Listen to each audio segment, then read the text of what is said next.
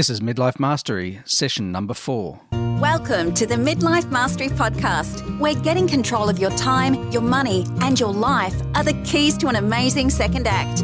If living authentically matters to you, then you're in the right place. And now, here's your host, Peter Fritz.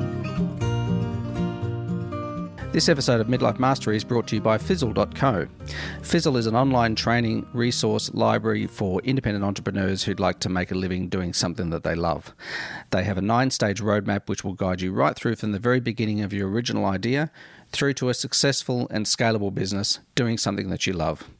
They also have some incredible founder story interviews there with other independent entrepreneurs who've built their business from scratch and are now making a living doing what they love.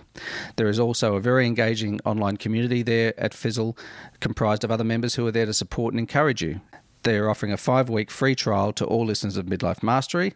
All you need to do is go to midlifetribe.com slash fizzle and you can get full access to the entire course library, the founder stories, and the community to try it out for five weeks and see what you think. I've been working with these guys for 18 months, and frankly, this podcast and the Midlife Tribe w- website would not have got off the ground without their help. Give it a go. I guarantee you won't be disappointed. I hope you're enjoying the episode so far. I promise I'll get better at this, and over time, uh, we'll have guests on the show as well. Uh, but while I find my feet, I'm going to be running a solo show, but I've got some good interviews lined up for the near future. Today, I'm going to talk to you about what it's like to be middle aged, married, and mortgaged. A lot of you don't need me to tell you what it's like because you know exactly what it's like. But I'm going to tell you how it's been from my perspective, uh, including when I walked out on school halfway through class, uh, how I entered my midlife crisis a few years ago, and how I got out of it, and where I found meaning and purpose again. Not long ago, I realized I was going to die. I didn't know when exactly, but I had a feeling that it was going to be soon. Before that, though, at about the age of eight, I developed this entrepreneurial streak. Other kids were running around breaking letterboxes, smoking cigarette butts that they found outside the milk bar, which for you guys in America is drugstore. Um, but I made stuff in my dad's shed and sold it to the neighbours. It was like my little laboratory, only with wood and nails. In there, I believed I could make enough things to build my empire. Never mind that I was still wet in the bed at that age. Sadly, the market for letter openers fashioned out of six inch nails was more limited than I expected, and I, as I discovered in the uh, years that followed, so it was for lots of my ideas. But years later, and after many failures, my lust for independence came to a head and culminated in a decision that changed things forever. On a crisp June day in 1984, there was 16 year old me sitting in geography class, and I was suddenly struck by a thought. What if all of this was a waste of time? What if my straight A performance in this horrible, stifling institution called high school delivered little more than a mediocre life? Was that all I was had to look forward to? Was this what my parents had wanted for me? What if I dared to be different? Who would I disappoint? These and many other thoughts filled my fertile little brain. Have you ever bungee jumped? If you have, do you remember how it felt when you stood on the ledge and looked down? Well, that was me in that classroom. Right at that moment, I gathered up my books and I walked to the door. It felt like I was falling, a bundle of nervous adrenaline. Determined that I wouldn't be stopped, I hurried to the empty corridor, snapped open my locker, and ripped out my things. I raced towards the gate, only stopping briefly to take in those drab grey buildings for the very last time. I swore that I'd never return, not just to this school, but to anywhere or anything that didn't match the vision I had for my life. Like I said, I was only 16. I'd love to tell you that this brave act marked the beginning of an adventure filled life, but it seemed I wasn't that special after all.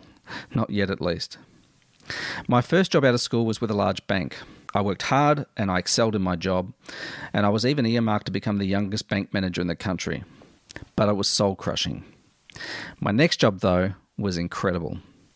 For seven years, I drove, photographed, and wrote about cars and motorcycles for two of the country's top magazines. I drove my first Lamborghini when I was just 18. I toured around racetracks with motorsport legends and I flew to exotic locations first class to wine and dine with manufacturers and other members of the press. I can tell you it was a blast. At that point, I didn't think it could get any better than that. Then one day a stranger snapped me back into reality. Sitting at a set of lights in a gleaming red Lotus Esprit, a passerby said, Oh, I love your car. It's not mine, it's a press car, I replied. It was 1984 all over again. The only difference was I looked a lot cooler this time. Plenty of my guys, uh, plenty of guys my age would have killed for that job. Never mind that the pay was pitiful. My own car was a crappy little panel van with a leaky head gasket, and my house was actually a rented room in a shared house with four other struggling twenty-somethings. There and then, I decided to strike out on my own. I was frightened, but excited once again. Freelance work came and went, but the lack of a reliable income made it very tough going. Years of frustration followed, my life a blur of unpaid bills, failed dreams, and ultimately two divorces. My few successes met with failure in equal measure, till eventually, after decades of struggle, the planets aligned. I met and married an incredible woman, a hard-working, intelligent spendthrift who endured my pathetic existence long enough to see me emerge from my malaise. Money was made, spending was cut, and my life wrought into balance. I'd finally gotten my act together. But life had other plans for me. It decided that because I was now 42, I should also have a midlife crisis. I used to be one of those people who laughed and pointed at fat middle aged men prancing around on Harleys or posing in Porsches, but now here I was wanting one of them, uh, plus a piano and a four wheel drive and a garage full of camping gear. Plus, I didn't want to work anymore either. At this point, my dad had been retired for over 10 years and was living the dream. My dream. It was killing me. In retrospect, everything else in my life was wonderful. I had a perfect wife, beautiful kids, lovely house, and a steady income. But something was missing, something critical. Neither the motorbike, the four wheel drive, the piano, the camping gear changed any of this. I was stuck. Then I stumbled upon a website called paidtoexist.com. I was Googling the hell out of my problem, and somehow Jonathan Mead's site appeared. It was a game changer. Here was someone who understood the fire I had inside of me since I was a kid, someone whose quest for freedom and purpose echoed mine. I'd finally found my spark. Others appeared too, including Sir Ken Robinson, Seth Godin, Tim Ferriss, Corbett Barr, and Chris Guillebeau. A lot more have followed since then, but it was that initial jolt and 365 emails from Jonathan that got me out of the hole. Within a month of discovering Jonathan, my life changed, and I believe that everything from then on has augmented and amplified that change. Today, I spend a lot less time doing stuff I don't enjoy, and I do that through systemizing, outsourcing, and, well, mainly just saying no. And I spend more time doing what I love, which is writing, working with people I respect, and enjoying my life, my family. My act is finally sorted. But how did I do it? Encumbered with a holy trinity of middle age, marriage, and mortgage, how did I find purpose and freedom and fulfillment again? Well, the answer is simple, but it's not easy.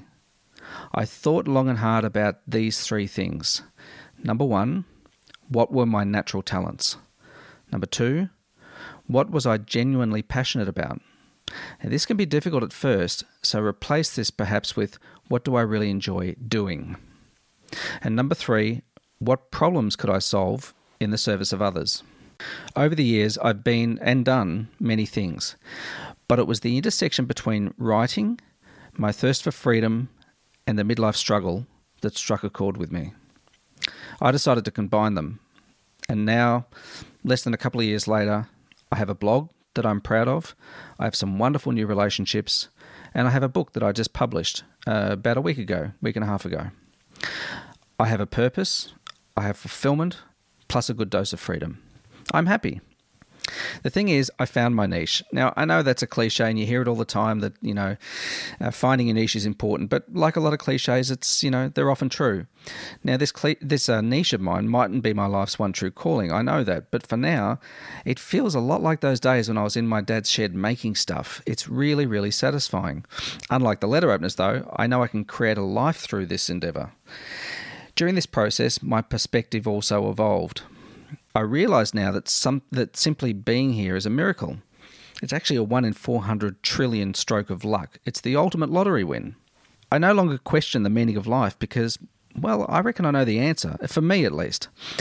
For me, I believe it's demonstrating gratitude for this incredible fluke, and living as fully as possible.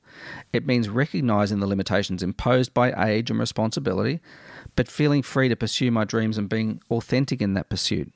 It means accepting that I can't have everything I want, at least not at the same time, but that I can create my ideal life one step at a time by amplifying my strengths and abandoning all my weaknesses.